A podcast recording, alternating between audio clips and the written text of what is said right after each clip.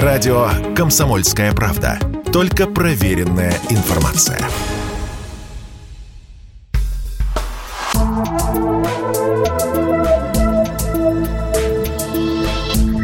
Просто космос. Всем привет! Здесь «Просто космос» и я, Баченина М. Послушайте внимательно вот этот звук. Что это за бульк, по-вашему? Ну, если вы еще не в курсе, то не пытайтесь угадать.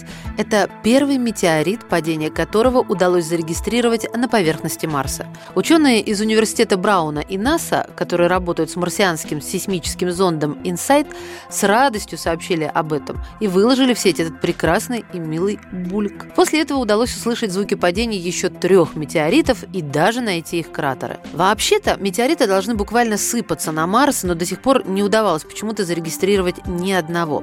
Но в новом исследовании описаны удары метеоритов, которые произошли в пределах от 85 до 290 километров от марсианского зонда InSight в районе Элезиум Планетия. Представляете, насколько зонд чувствительный? Из четырех подтвержденных метеоритов первый из найденных командой вошел в атмосферу Красной планеты в сентябре 2021 года, распался на три осколка и каждый оставил после себя большой кратер. Когда орбитальный аппарат НАСА Mars Reconnaissance Orbiter пролетел над предполагаемым местом местом падения, он сфотографировал образовавшиеся пятна. Тогда команда орбитального аппарата использовала камеру с визуализацией высокого разрешения, чтобы получить крупный план кратеров в цвете.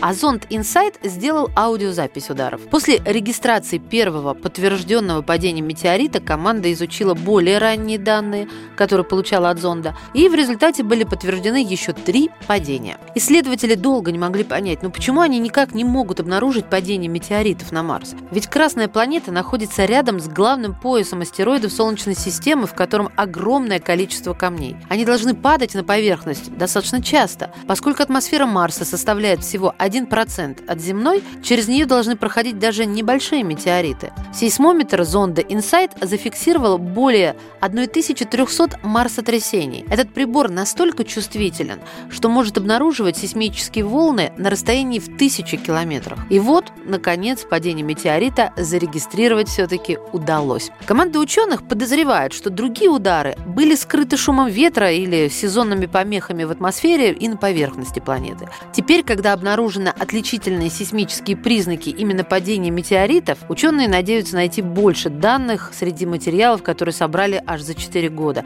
Ну и, конечно, не пропустить новые падения. Просто космос.